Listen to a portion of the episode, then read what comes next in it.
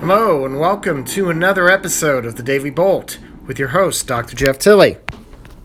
Today's topic Heat, Fire, and Blow. Extreme heat in the West and extreme fire danger as well. Sit back and relax and enjoy today's Daily Bolt. So it is Sunday, August 16th, 2020, and if you live in the western third of the United States and even a good chunk of southern and west, southwestern Canada, and even a little farther north than that, um, you realize that the heat is on.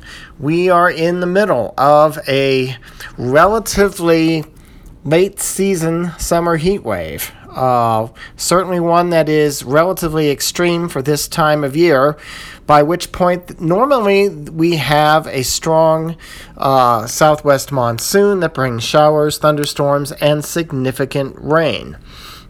Well, as I've talked about already in recent podcasts, specifically one about uh, the drought uh, that's been going on, uh, that was a few days back.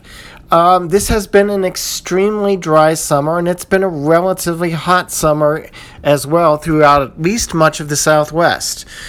The uh, thing about this particular heat wave is it's actually very, very widespread.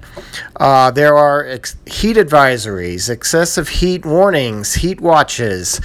Uh, all the way from the deserts uh, in the southwest, the Mojave, the northern part of the Sonoran Desert, all the way up through Utah, Nevada, uh, into uh, other parts of the West as well, uh, Idaho, uh, and Oregon, and even Washington State, uh, which you do not normally think about in terms of heat waves in August. Nice weather, potentially, yes. Uh, in terms of a strong heat wave, well, I'll tell you right now, in Seattle, um, University of Washington campus, which is fairly close to Puget Sound. The uh, most recent temperature at 4:55 p.m. Pacific Daylight Time uh, was recorded as 97. Um, that is extremely hot for Seattle. Uh, this gives you just an idea of just how widespread this heat wave is and how relatively uniform it is. Uh, here from my perch in western Nevada, we are currently in the mid 90s as well. It's about uh, 6:30 Pacific time now, so it's a little later than that report from uh, the University of Washington. Uh, but uh, regardless, uh, it is still fairly hot out here. We did have a very brief thunderstorm early this afternoon that dropped maybe a trace of precipitation. It rained for all of maybe a minute at most, uh, and the rain wasn't particularly heavy. So uh, maybe we we got slightly dampened where I live. But many, many parts of the west and southwest have had, as I've mentioned before, an extremely dry summer.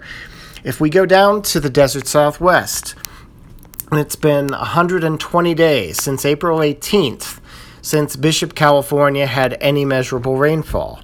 Uh, in Vegas, it's been since April 20th. In Barstow, California, uh, it is has been 116 days or April 22nd. So uh, there are many places. While these are not breaking records yet, uh, certainly these are on the high side of how long it's been since there's been any rain because normally monsoon rains would have come well before this point. And unfortunately, the forecast uh, is not going to uh, give a whole lot of, of relief for a while. Uh, the large high scale, the large uh, large scale high pressure system. That's what I meant to say. The large scale high pressure system that is causing this particular heat wave is forecast to last over most of the western U.S. Uh, well into Wednesday. And it may only be uh, Wednesday that we start to see a big breakdown in uh, the partic- in the hot weather that's currently plaguing uh, the western third of the country, almost the western half. Uh, certainly, there is a uh, relatively strong storm system that is right now sitting in the Gulf of Alaska that will eventually drag a cold front into the Pacific Northwest as the week goes on. But it's really going to be uh, probably well into Thursday, even before the Pacific Northwest feels a big difference, uh, if that. Uh, and for the uh, southwestern uh, quadrant of the country California, Nevada, Utah, Colorado, New Mexico, Arizona, uh, not to mention parts of northern Mexico and West Texas. The hot air mass looks like it's going to stay in place well into the end of the week. And the hot air mass may once again build uh, northward into next weekend and even affect more of the western high plains, at least briefly. Uh, it may be really, in terms of California, Nevada, Utah, Arizona, New Mexico, all the way uh, to the end of the month of August before we see uh, a substantial change in the regime. What's going to make this worse? Uh, there are little impulses of uh, atmospheric energy. There are bits of moisture that are going to be traveling across the desert southwest and even into uh, the uh, northern Rockies uh, and the Pacific Northwest over the next few days.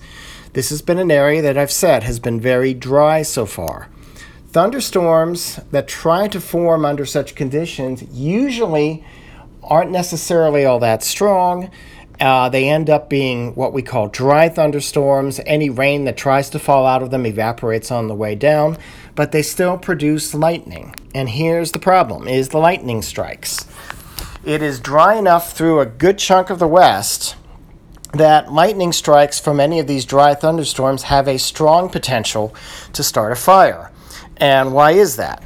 The fact is that a lightning bolt can heat the uh, air around uh, the path of the bolt itself to a temperature of tens of thousands of degrees Kelvin.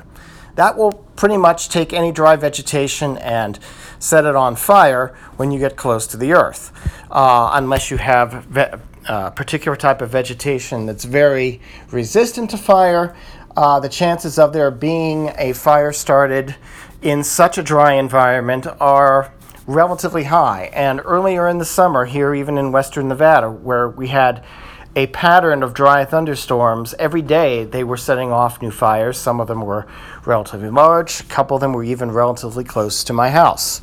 Uh, regardless, uh, the fire danger is going to be quite high over the next three to four days over a big chunk of the country, and there are already still some wildfires burning that were started by lightning strikes that crews are still trying to get under control.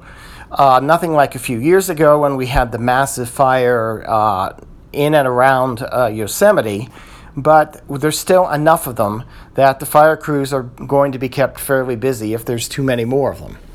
So, this is episode 119.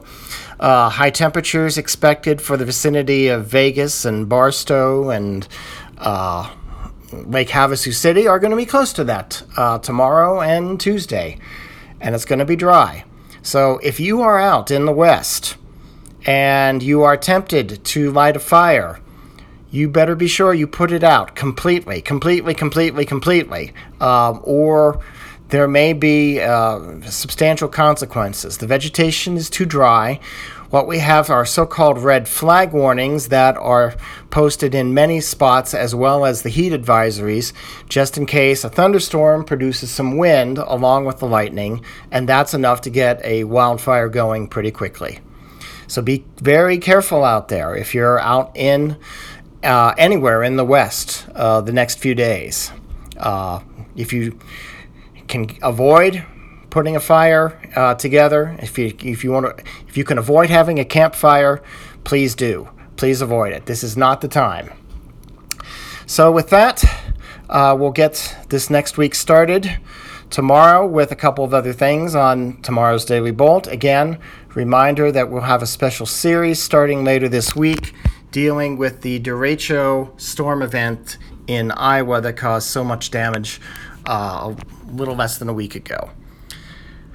For now, I'm Dr. Jeff Tilley. This is the Daily Bolt. Have a good night, good morning, good afternoon, and stay safe.